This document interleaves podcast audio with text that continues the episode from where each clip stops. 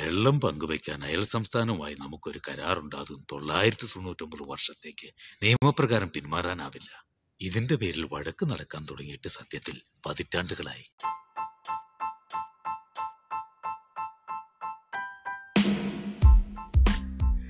നമസ്കാരം. ബുക്കിസയിലേക്ക് സ്വാഗതം. സംഗതി ഈ പോക്ക് മുല്ലപ്പെരിയാറിലേക്കാണ് എന്ന് മനസ്സിലായി കാണുമല്ലോ അല്ലേ? പക്ഷെ ഞാൻ മുല്ലപ്പെരിയാറിനെ കുറിച്ച് ഒന്നും തന്നെ പറയുന്നില്ല കേട്ടോ. നമ്മളുടെ അധികൃതരൊക്കെ പറയുന്നത് പോലെ ആശങ്കകൾക്കൊന്നും ആവശ്യമില്ല എന്നും വേണ്ട മുൻകരുതലുകളൊക്കെ എടുക്കുന്നുണ്ടോ എന്നുള്ള അവരുടെ വാക്കുകളെ നിങ്ങളെല്ലാവരെയും പോലെ ഞാനും വിശ്വസിക്കുകയാണ്. അല്ലെങ്കിൽ തന്നെ അഹിതമായതൊന്നും സംഭവിക്കില്ല എന്ന് ഞാൻ പ്രതീക്ഷിക്കുന്നു. അത്രയേറെ തന്നെ പ്രാർത്ഥിക്കുകയും ചെയ്യുന്നു. ഞാൻ പറഞ്ഞല്ലോ മുല്ലപ്പെരിയാറിനെ കുറിച്ച് ഒന്നും തന്നെ പറയാൻ ഞാൻ ഉദ്ദേശിച്ചിട്ടില്ല. പക്ഷേ മുല്ലപ്പെരിയാർ എന്ന വിഷയം കേൾക്കുമ്പോൾ എന്റെ മനസ്സിലേക്ക് വരുന്ന കുറച്ച് സംഭവങ്ങൾ നിങ്ങളോട് പറയാമെന്ന് വിചാരിച്ചു. ഈ സമയത്ത് അത് പറയുന്നത് അനുചിതമാകുമോ എന്നൊരു ഭയം കൂടി എനിക്കുണ്ട്. അങ്ങനെയാണെന്നുണ്ടെങ്കിൽ എല്ലാവരും എന്റെ അടുത്ത് ക്ഷമിക്കണേ. അപ്പോൾ സംഭവം പറയാം. രണ്ടായിരത്തി പതിനൊന്നിലാണ് കേട്ടോ സംഭവം. അന്ന് ഞാൻ കോട്ടയത്ത് പി ജി ചെയ്യാണ് ആ സമയത്ത് മുല്ലപ്പെരിയാർ ചർച്ച ഇങ്ങനെ വല്ലാതെ നടക്കുന്ന സമയമായിരുന്നു. ദേ ഇപ്പം പൊട്ടും മുല്ലപ്പെരിയാർ എന്നുള്ള പോലെയായിരുന്നു ചർച്ചകൾ നടക്കുന്നുണ്ടായിരുന്നത് ഞങ്ങളുടെ ഹോസ്റ്റലും ഹോസ്റ്റലിലും അതൊരു പതിവ് ചർച്ചയായിരുന്നു.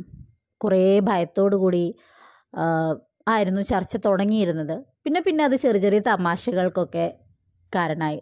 അതേക്കുറിച്ച് തമാശ പറയുന്നത് ശരിയല്ല എന്ന് ഞങ്ങൾക്കും അറിയാം. പക്ഷേ അന്നൊക്കെ നമ്മളൊരു ഗതികേടിന്റെ രൂപത്തിൽ ചില സമയത്ത് തമാശകൾ പറയില്ലേ? അങ്ങനത്തെ കുറേ തമാശകളായിരുന്നു. പിന്നെ അത് അങ്ങനെ കാര്യമായി അത് ഞങ്ങളുടെ ചർച്ചയായിരുന്നു. ആ ചർച്ചകളെക്കുറിച്ചൊക്കെ ഞാൻ കഴിഞ്ഞ ദിവസം ആലോചിച്ചു. അപ്പോൾ അതാണ് നിങ്ങളോട് പറയാമെന്ന് വിചാരിച്ചത്. ഞാൻ പറഞ്ഞല്ലോ ആദ്യമൊക്കെ ഭയങ്കര പേടിയോട് കൂടിയായിരുന്നു ഞങ്ങളുടെ ചർച്ച. എന്ത് ചെയ്യും? എങ്ങനെ രക്ഷപ്പെടും? എവിടേക്ക് നമുക്ക് ഓടിപ്പോവാൻ സാധിക്കും?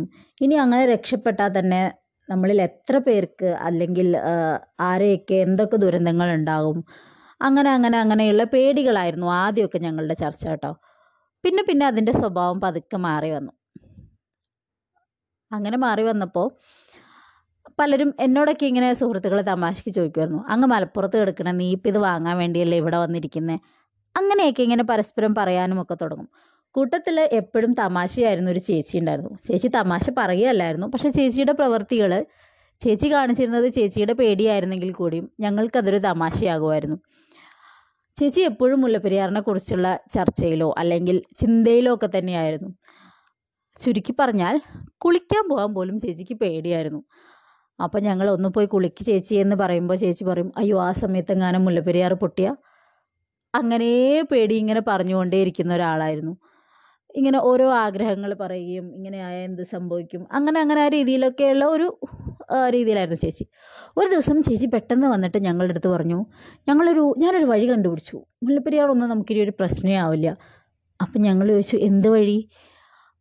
ചേച്ചി നമുക്ക് മുല്ലപ്പെരിയാറിലെ വെള്ളം മുഴുവൻ ഐസാക്കി കൂടെ അപ്പം ഞങ്ങൾ അത്രയും വെള്ളം ഐസാക്കുമോ ആ അത്രയും വെള്ളം ഐസാക്കണം അപ്പോൾ പിന്നെ ഇങ്ങനെ ഒരു പ്രശ്നം ഉണ്ടാവില്ലല്ലോ. അപ്പം ഞങ്ങൾ അതെങ്ങനെ ഐസാക്കും അതിനൊക്കെയുള്ള ടെക്നോളജി ഇല്ലാണ്ടിരിക്കുമോ ആ വെള്ളം മുഴുവൻ ഐസാക്കി വെക്കണം. അപ്പോൾ അങ്ങനെ ഒരു പ്രശ്നം ഉണ്ടാവില്ല. ഐസാക്കിയാൽ മർദ്ദത്തിൽ വ്യത്യാസം വരുമോ അപ്പം ഞങ്ങൾ ചേച്ചി കാര്യമായി ആധികാരികമായി സംസാരിച്ച് തരുമ്പോൾ ഞങ്ങളൊക്കെ അവസാനം ചേച്ചി എന്താ പഠിക്കുന്നതെന്നാ പറഞ്ഞേ? അങ്ങനെയായിരുന്നു. അങ്ങനെ ഒരു സംഭവം ഉണ്ടായത് ഇപ്പോഴും ഓർമ്മ അതുകൊണ്ട് തന്നെ ഈ വിഷയം സംസാരിക്കുമ്പോൾ ചേച്ചിയുടെ പേടിയാണ് എന്റെ മനസ്സിലേക്ക് ആദ്യം ഓടി വരുന്നത് കേട്ടോ. ആ സമയത്ത് തന്നെയാണ് സോഹൻ റോയ് സംവിധാനം ചെയ്ത ഡാം നയൻ നയൻ നയൻ എന്ന് പറയുന്ന ചിത്രം പുറത്തിറങ്ങുന്നതും. അവിടെ തിയേറ്ററിൽ ആ സിനിമ എത്തിയ ദിവസം തന്നെ ഞങ്ങളത് കാണാൻ വേണ്ടി അത്യാവശ്യം നല്ല തിരക്കുണ്ടായിരുന്നു. അങ്ങനെ ആ സിനിമയ്ക്ക് പോയി. ഞങ്ങൾ സിനിമയ്ക്ക് കയറുമ്പോഴും പുറത്ത് നല്ല മഴയായിരുന്നു. തിയേറ്ററിന്റെ ഫ്രണ്ടിൽ നിന്നും ആളുകൾ മുല്ലപ്പെരിയാറിനെ കുറിച്ച് ചർച്ച ചെയ്യുന്നുണ്ടായിരുന്നു. അങ്ങനെ ആ പേടിയൊക്കെ മനസ്സിൽ വെച്ചിട്ടാണ് എപ്പോഴാണോ എന്താണോ സംഭവിക്കുക. അങ്ങനെയുള്ള പേടിയൊക്കെ മനസ്സിൽ വെച്ചിട്ടാണ് നമ്മളും സിനിമയ്ക്ക് കയറുന്നത്. അവിടെ സിനിമ നടന്നുകൊണ്ടിരിക്കെ ഇവിടെ നല്ല മഴ പെയ്യാണ് പുറത്ത്. അപ്പം നമ്മുടെ ഉള്ളിൽ അതേക്കുറിച്ചും ചെറിയ ആശങ്കയുണ്ട് കേട്ടോ. അതുകൊണ്ടൊക്കെ ആയിരിക്കണം ആ സിനിമയിൽ ഒരു പ്രണയം പറയുന്നുണ്ട്. പിന്നെ അതേപോലെ ചില വിശ്വാസങ്ങളെക്കുറിച്ച് പറയുന്നുണ്ട്. അതിലേക്കൊന്നും സത്യത്തിൽ ഞങ്ങളുടെ ഒന്നും ശ്രദ്ധ അല്ലെങ്കിൽ എന്റെ ശ്രദ്ധ ഒട്ടും തന്നെ പോയിരുന്നില്ല. അതിനേക്കാളൊക്കെ നമ്മളുടെ ശ്രദ്ധയിരുന്നത് ആ ദുരന്തത്തിലേക്കായിരുന്നു. വെള്ളപ്പൊക്കം അല്ലെങ്കിൽ അങ് അങ്ങനത്തെയുള്ള ദുരന്തങ്ങളുള്ള സിനിമകൾ വേറെയും കണ്ടിട്ടുണ്ടെങ്കിലും ഇത് നമുക്ക് തൊട്ടടുത്തുള്ളതുപോലെ അല്ലെങ്കിൽ ഇങ്ങനെ ഒരു ഭയമുള്ളത് കൊണ്ടായിരിക്കും നമ്മൾ കൂടെ അതിൽ ഭാഗമാകുന്നത് പോലെ ആ സിനിമ അനുഭവിപ്പിക്കാൻ തുടങ്ങി.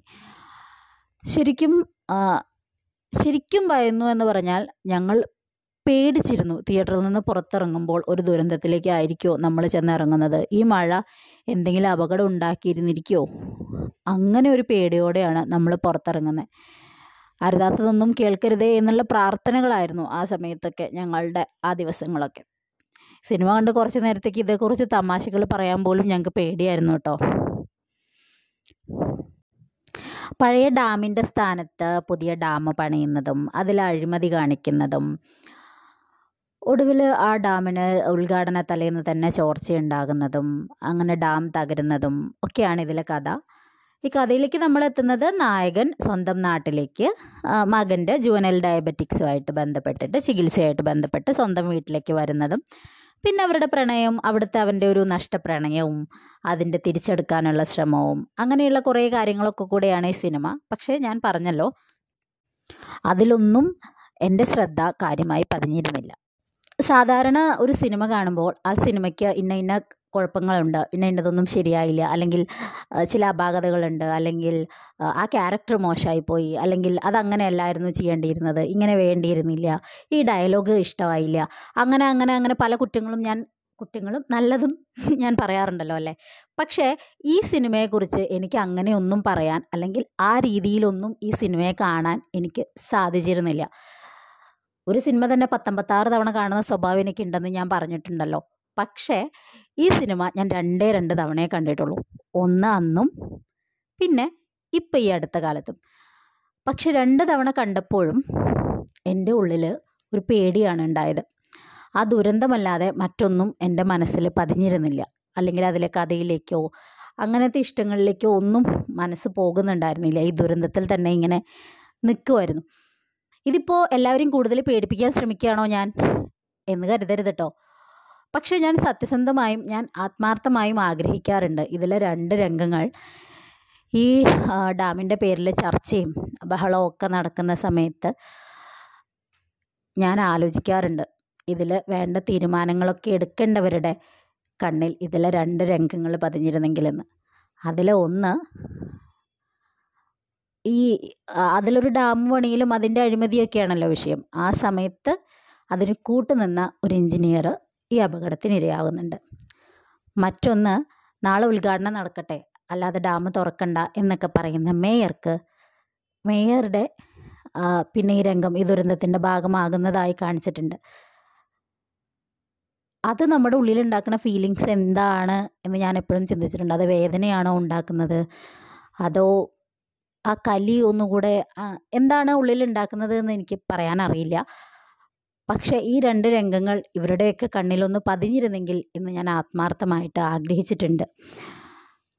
ഇന്നും ആ പ്രാർത്ഥനയോട് കൂടിയാണ് ഇത് എല്ലാ പ്രശ്നങ്ങൾക്കും പരിഹാരം ഉണ്ടാവുമെന്നും വേണ്ട നടപടികളൊക്കെ ഉണ്ടാകും എന്നുള്ള പ്രതീക്ഷയോടുകൂടി ഇന്നത്തെ ബുക്കിസ ഇവിടെ അവസാനിപ്പിക്കുകയാണ്.